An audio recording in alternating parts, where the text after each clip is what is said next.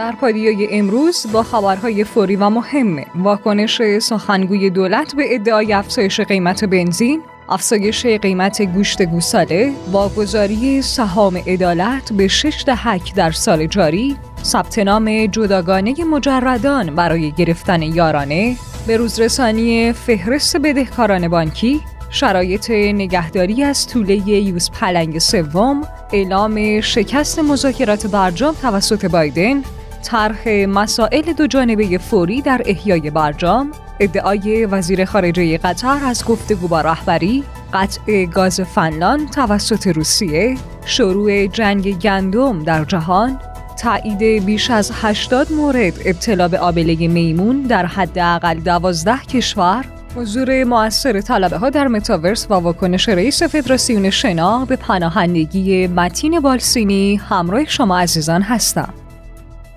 پادیایی های عزیز و گرامی، سلام. امیدوارم حالتون عالی باشه و مثل همیشه پر انرژی روزتون رو شروع کرده باشین. همانند همیشه من محدث صادق موسوی پور با خبرهای فوری و مهم امروز یک شنبه یکم خرداد ماه سال هزار و چهارصد و یک در خدمت شما عزیزان هستم. روزی که در تقویم ملی نیز به عنوان روز بزرگداشت ملا صدرا، یکی از بزرگان فلسفه اسلامی، هم ثبت شده. خب بریم سراغ خبرهای امروز از اقصا نقاط جهان.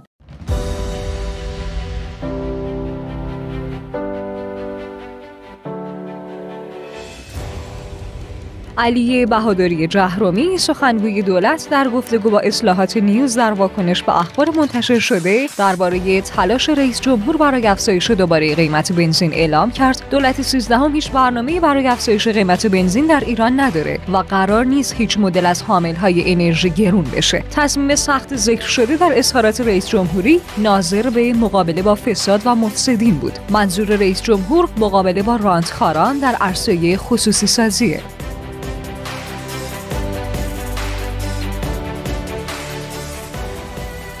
الیاس خری مالکی، رئیس اتحادیه تهیه و توزیع گوشت گوسفندی، در خصوص افزایش قیمت گوشت گوساله اعلام کرد گوشت گوساله بدون استخوان در واحدهای صنفی کیلویی دویست و پنجاه هزار تومان به فروش میرسه. این در حالی است که نرخ گوشت گوساله هفته گذشته دویست و سی هزار تومان بوده. خشکسالی میزان مراتع رو کاهش داده. از این رو دامداران ناچار هستند که به دام خوراک دستی بدن و از اونجایی که قیمت نهاده دولتی کیلویی یازده هزار و هفتصد تومان شده، پس طبیعیه که قیمت دام زنده بالا بره. قیمت شقه گوشت گوساله با استخوان کیلویی صد و سی و پنج هزار تومانه.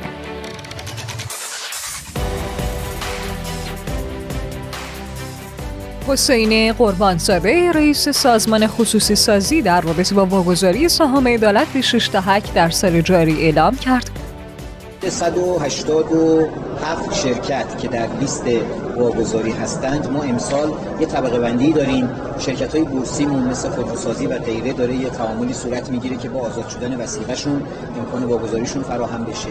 با توجه به تکلیف بند الف تفسیر دو قانون بودجه در خصوص واگذاری سهام عدالت، بخشی از این بنگاه‌ها در قالب سهام عدالت به جاماندگان سهام عدالت واگذار میشه.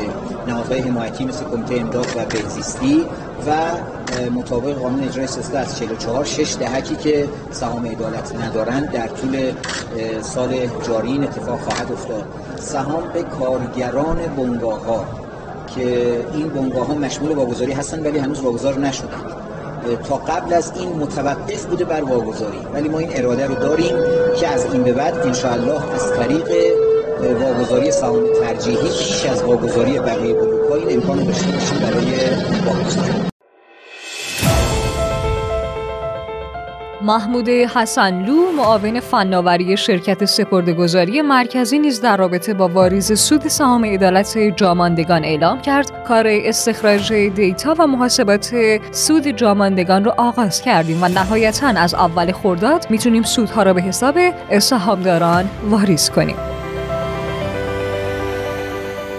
حسینی، سخنگوی سازمان هدفمندسازی یارانه ها، نسبت به ثبت نام جداگانه مجردان برای گرفتن یارانه اعلام کرد. مجردانی که تاکنون یارانه دریافت نمی‌کردند می توانند با مراجعه به سایت نسبت به ثبت نام یارانه به صورت مستقل اقدام کنند، اما مجردانی که پیش از این یارانه دریافت می‌کردند نمی توانند یارانه خود را از سرپرست خانوار جدا کنند. بانک مرکزی با عنایت به آمار منتشر شده در تاریخ سی و یکم فروردین ماه سال جاری اطلاعات واصل از بدهکاران سه بانک سینا، توسعه تعاون و توسعه صادرات را منتشر کرد. اطلاعات مابقی بانک‌ها نیز پس از بررسی‌های کارشناسی و دریافت اطلاعات کاملتر از بانک‌ها و صحت سنجی در آینده نزدیک منتشر میشه. دامپزشک سازمان محیط زیست در نشست بررسی مرگ توله یوزپلنگ ایرانی در مجلس نسبت به شرایط نگهداری از توله یوزپلنگ سوم اعلام کرد. توله یوزپلنگ سوم در مهمانسرای مدیران سازمان محیط زیست. تیمارگر بالای سر این توله یوزپلنگ وضعیت شیر خوردن، نتایج رادیولوژی و درمان و غیره رو ارسال میکنه. همچنین تیمارگر توله یوزپلنگ سوم باقی مانده ظرافت و اصول کار رو رعایت میکنه و قبلا سابقه این کار رو داشته.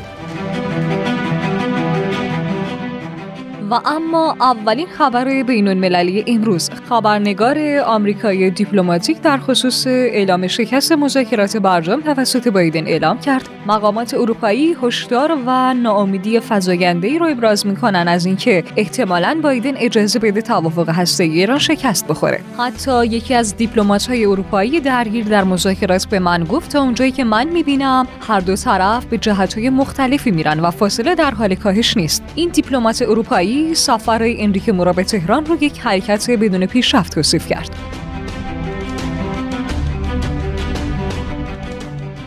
مسئول سیاست خارجی اتحادیه اروپا در توییتی نسبت به طرح مسائل دوجانبه فوری در احیای برجام نوشت: جهت طرح مسائل دوجانبه فوری و همچنین گام‌های بعدی جهت احیای برجام با امیر عبداللهیان صحبت کردم. مهمه که کار رو ادامه بدیم.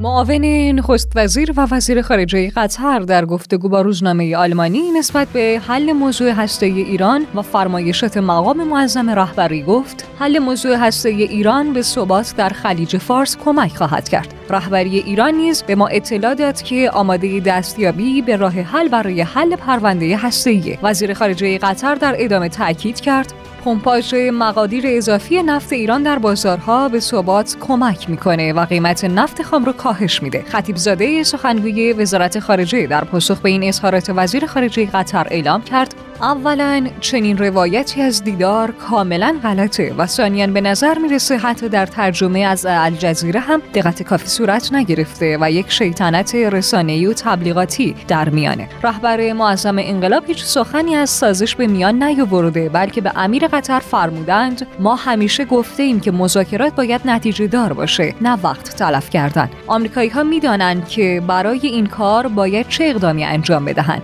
از فرمایشات رهبر معظم انقلاب کاملا مشخصه که توپ در زمین آمریکاست که باید برای اجرای تعهداتش تصمیم سیاسی عاقلانه بگیره. شرکت گازپروم روسیه در رابطه با قطع کار فنلاند اعلام کرده که صادرات گاز به فنلاند به علت عدم پرداخت پول گاز به روبل متوقف شده. پیشتر نیز مسکو برق صادراتی به فنلاند رو به دلیل پرداخت نکردن پول قطع کرده بود. البته طبق نوشته رویترز، آلمان و ایتالیا گفتند که پول گاز روسیه رو به روبل میدن.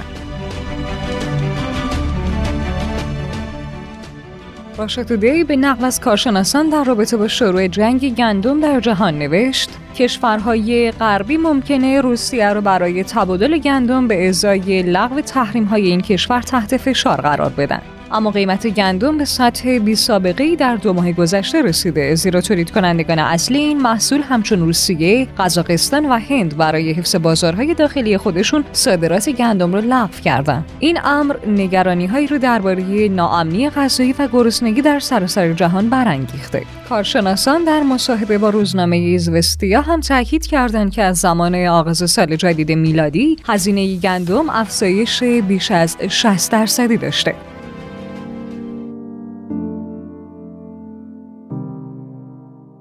خبر بهداشت، سلامت و کرونا. سازمان بهداشت جهانی با تایید بیش از هشتاد مورد ابتلا به آبله میمون در حداقل دوازده کشور اعلام کرده که آبله میمون در مناطق دورافتاده مرکز و غرب آفریقا شایعه. این ویروس به راحتی بین مردم پخش نمیشه و خطر اون برای عموم بسیار کمه. در حال حاضر پنجاه مورد مشکوک دیگر در حال بررسیه و احتمال داره که موارد بیشتری هم گزارش بشه. همچنین هیچ واکسن خاصی برای آبله میمون وجود نداره، اما تزریق واکسن آبله میتونه تا هشتاد و پنج درصد در مقابل ابتلا به این نوع محافظت کنه، زیرا که این دو ویروس کاملا مشابه همن. مدیر منطقه اروپای سازمان جهانی بهداشت در خصوص این ویروس گفته با وارد شدن به فصل تابستان با گرد همایی های جمعی، جشن ها و میهمانی ها نگران این هستم که سرایت این ویروس سرعت بگیره.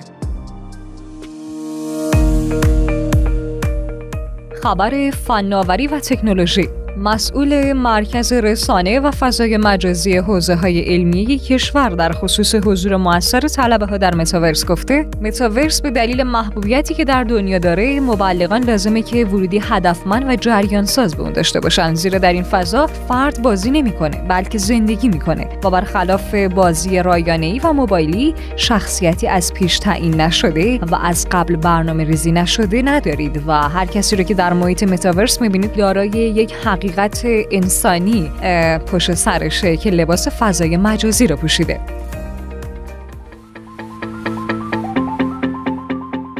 محسن رضوانی رئیس فدراسیون شنا، شیرجه و واترپولو در واکنش به درخواست پناهندگی متین بالسینی شناگر کشورمون اعلام کرد متین بالسینی از لیست تیم ملی برای حضور در مسابقات جهانی خط نخورده بود. برای اعزام بالسینی نیاز به پاسپورت و اعلام آمادگی ایشون داشتیم، اما متاسفانه در موعد مقرر خودشون رو به تیم ملی معرفی نکردن. بالسینی هفته گذشته هم برای بازی‌های آسیایی و کشورهای اسلامی دعوت شده و اگر بتونه انتخاب بشه در این بازی‌ها حضور پیدا می‌کنه. در حال حاضر نیز برخوردی با ایشون نداریم. متین جوان است و در صورت برگشت و جبران رفتار اخیر و غیبت در اردوی ملی میتونه بخشیده بشه. اخبار کوتاه. طبق اعلام رئیس اتحادیه تولید کنندگان و فروشندگان بستنی و آب میوه تهران، قیمت بستنی و آب میوه به علت افزایش قیمت مواد اولیه یعنی شیر و شکر بیست و پنج درصد افزایش خواهد داشت. بر اساس گفته سعیدی نماینده مجلس، نحوه اجرای اصلاح اقتصادی به گونه‌ای بوده که به جای فقر، فقیر رو مورد هدف قرار داده. سخنگوی وزارت آموزش و پرورش در حساب کاربری خودش در توییتر نوشت با پیگیری جدی وزیر، بیمه طلایی فرهنگیان با خدمات و پشتیبانی مناسب بهداشتی و درمانی بعد از سالها احیا شد. برازنده سرپرست فرمانداری شهرستان هیرمند اعلام کرد که وزش طوفان همراه با گرد و خاک از شب گذشته در شمال استان سیستان و بلوچستان شروع شده. ادارات و مدارس شهرستان نیز به جز ادارات خدمات رسان تعطیل هستند. شنوندگان عزیز، خبرهای امروز هم تمام شد. به امید روزی که خبرها پر باشه از سعادت و شادی و سلامتی برای همه مردم جهان، شما رو به خدای بزرگ میسپارم. خدا یار و نگهدارتون.